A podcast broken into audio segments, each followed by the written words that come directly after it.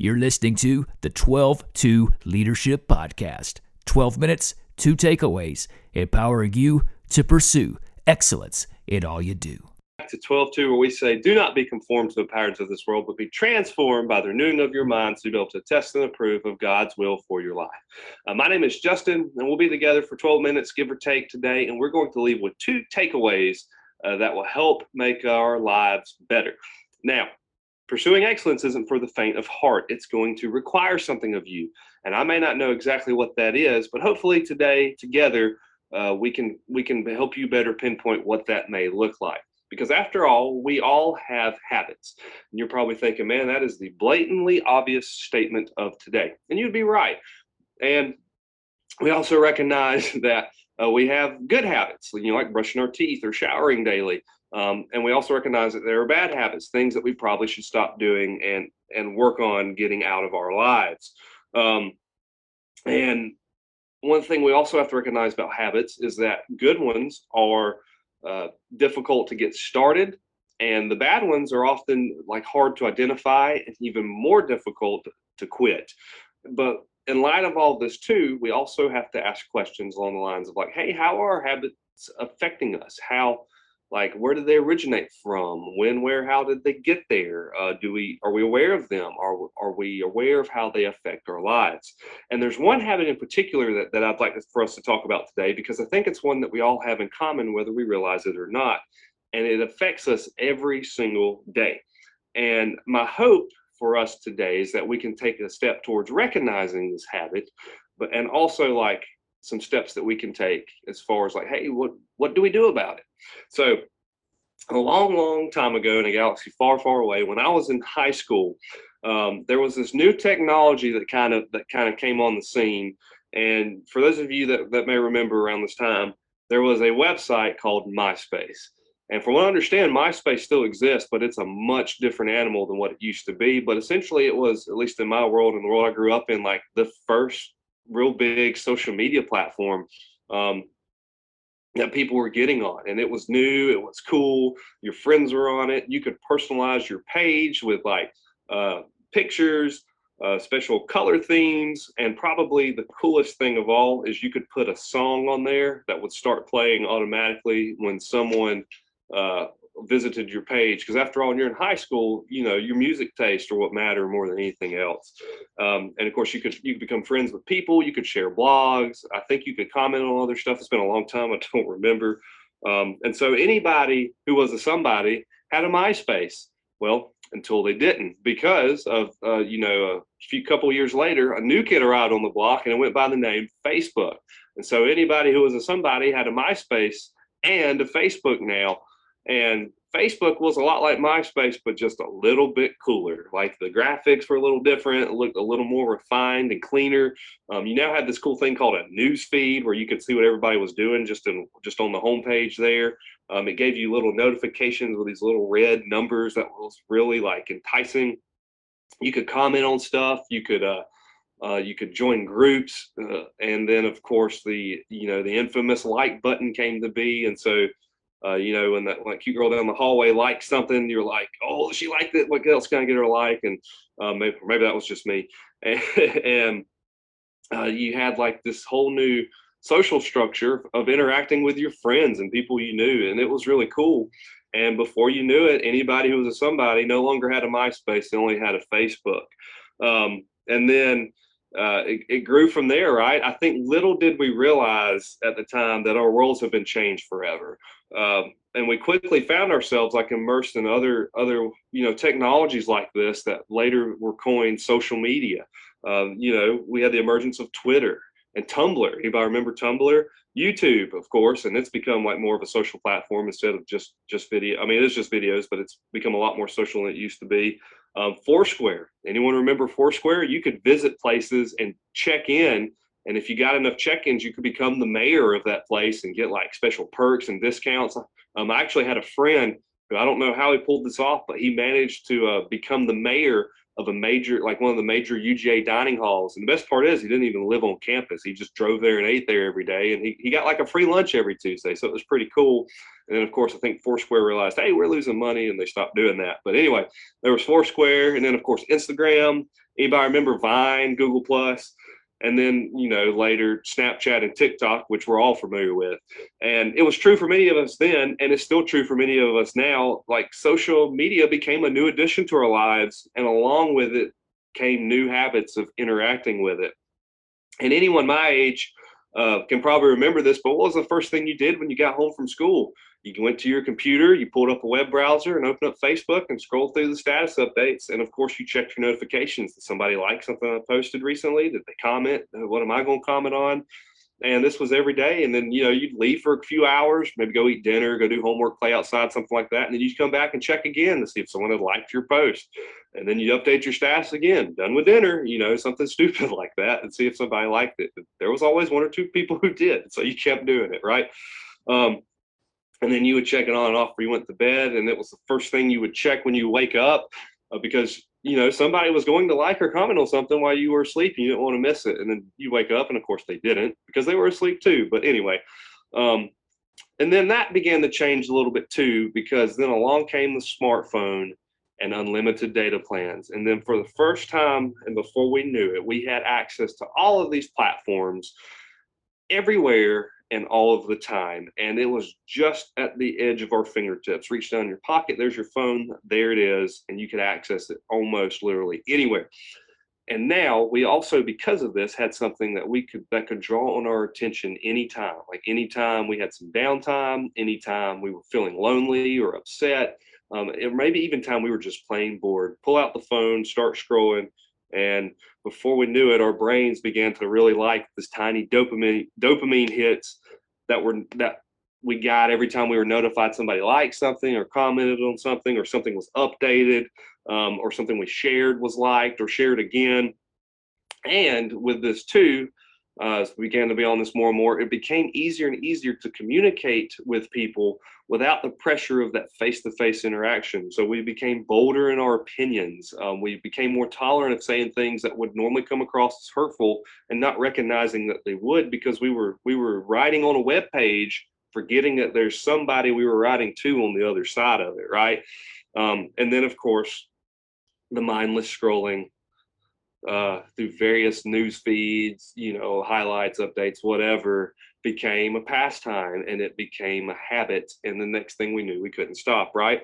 And then the anxiety and the restlessness set in, and then the discontentment and envy set in. Why hasn't she responded to my comment? Uh, I only got a few likes on this post. What did I do wrong? Why don't people like it? Do that? Does that mean they don't like me anymore? Why did this person unfriend me? Or why wasn't I invited to that event? It looks like everyone else was. Why was I left out? When was I removed from the group? Why didn't my friends tell me that was going on? Um, how is my ex already dating someone new? Uh, how can how can they afford a car like that? Why does my life seem to always be going worse than theirs? Why is theirs always better than mine? Right? And then maybe even this progressed a little farther. Like, why am I having trouble sleeping now? Why do I so often feel down in the dumps? Why do I have so much so much of a hard time focusing on anything? Why am I unhappy? Why do I feel so lonely? And why do I feel dirty after getting off my phone? Why can't I put my phone down for longer than five minutes at a time, if that long, right? Any of this ring a bell? There's a good chance it does. Um, uh, and I imagine a lot of us can relate to this. I can certainly relate to it. But if, if this has been your experience, the good news is you're not alone. And the better news is, is there's something we can do about it. But if this is like if you're talking as we're talking about this, if you're feeling a little bit of tension, then that means it's probably time for you to check your blue light appetite. That's right. It's time for you to check your blue light appetite. Now, the reason we're calling it the blue light appetite is because blue light has become kind of like a generalized term to refer to the to the type of light that your the screens on mobile and electronic devices give off. It falls within like the the blue visual spectrum on the on the you know the greater light spectrum you know before you start getting into ultraviolet. And uh, and it has a very distinct way of stimulating the brain which is and there's been plenty of studies that show that a lot of blue light activity before you go to bed makes it hard to sleep because of that. Um, and then of course we're calling it an appetite because let's be honest this is what it is. Like social media has become habits in our lives that are insatiable that we keep going back to looking for more and can't quite figure out why we can't find it. So we call it the blue light appetite. Um, now, quick disclaimer on this I don't necessarily think social media is all bad. There's certainly some positives to it, um, especially if like if you own or run a business or like if you have friends and family who live miles away it's a great way to, to keep in touch and get in touch with people um, but while we don't have like a lot of time to deep dive into this today which is really unfortunate because it's really fascinating there have been ample studies and research done that link mental illness with unhealthy social media use um, and some researchers even claim that anxiety and depression among Amer- Americans is at an all time high, and that there's a direct correlation between that statistic and unhealthy social media use. Does that mean that uh, that those things always come from social media? Of course not. But if you're experiencing like kind of like this undercurrent of discontentment and restlessness, and it seems to be exacerbated by your time spent on your phone or on the internet, then there's a good chance you need to check your blue light appetite. And so hopefully we can help with that today. Um, not to mention that all social media companies profit through their ability to keep your attention on their platforms and to keep it there longer. And to keep you coming back, they have to come up with these creative ways to ping the parts of your brain that release that dopamine, which makes you feel good. And much like an addiction, over time, like more interaction with it is required to get that same amount of, of dopamine. But your tolerance also increases, so it just doesn't hit like it used to. And then the result is like an, an insatiable habit that kind of leaves you feeling dissatisfied and discontent it's like drinking salt water when you're thirsty. That's that's exactly what it is. And so the question now we have to ask is what do we do about it? How do we check our blue light appetite? Well, the first way is we have to learn what our screen time actually looks like. There's usually a little bit of a disparity between what we think it is and what it actually is. The good news is your phone has features to help with this. If you have an iPhone, you you, you engage the screen time setting, and I think it's called um, digital well-being if it's on an Android and basically it shows you what you're where you're spending your time and when on your phone. And you can look at specifics like the app categories of apps everything. And the cool thing is you can set limits on it. So that's probably what you want to do. Um, if you're not sure where to start maybe pick your social media apps and set them for an hour each day. If you want to maybe an hour total. So if you got four 15 for each right? And and then your phone will do the rest. It'll it'll like shut off the app when your time limits hit.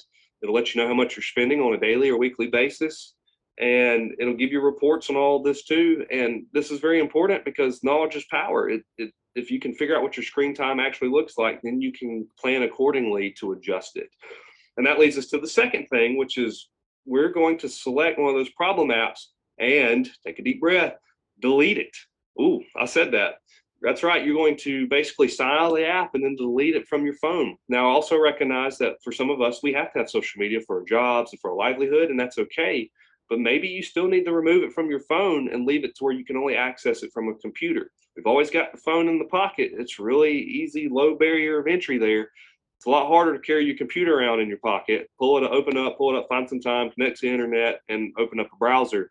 So that's a good way to lower that barrier of entry and make it harder to access this stuff. And that way you access it when you need to and not just when you're mindlessly reaching for your phone, right? And if you need even more help with this, take a bigger breath. After a week or two, we're going to delete another one. Um, and if you're really desperate and like, hey, I've really got a problem, you're going like, let's start deleting those user profiles and accounts and then delete the app. Um, and granted, that may not be what's appropriate for you, but either way, you've got some options. And the point is to start working towards a healthy relationship with your social media. Um, and then you need someone who can who you can trust and confide in who can basically check in on you and encourage you along the way. After all giving a, a bad habit is hard. Uh, for a lot of this this borderlines i dare say on an addiction and you can't overcome that stuff on your own. You need someone to help you through it. And here's the great news like like um we actually have the ultimate support in any of this kind of stuff whether you're giving it social media or anything else that's readily available through Christ. And as the Apostle Paul writes, like, for the grace of God has appeared that offers salvation to all people. It teaches us to say no to ungodliness and worldly passions and to live self controlled, upright, and godly lives in the present age while we wait for the blessed hope, the appearing of the glory of our great God and Savior, Jesus Christ. So, like in any of this stuff, even if you're if you have an addiction to social media or if it goes beyond social media, you have an advocate who is higher higher than you who can help you through this should you choose to confide in him um, and it's that simple and by the way I personally have lived all of this. I have been on both sides of the equations and I have been on a journey of reducing my social media interaction in my life. And here's the crazy thing is when I started doing it, my biggest fear was that I would miss out. Like I'd miss out on connecting with my friends or I'd miss out on what's going on in the world or or just basically miss out on anything and everything. And the honest truth is that has not been the case. The only thing that I've really missed out on is that comparison trap and good riddance, right? Like I no longer find myself looking at what everybody else is doing and thinking I'm behind or that I don't have enough or that, hey, I, well, why do they get all that and I don't? Envy, jealous, right?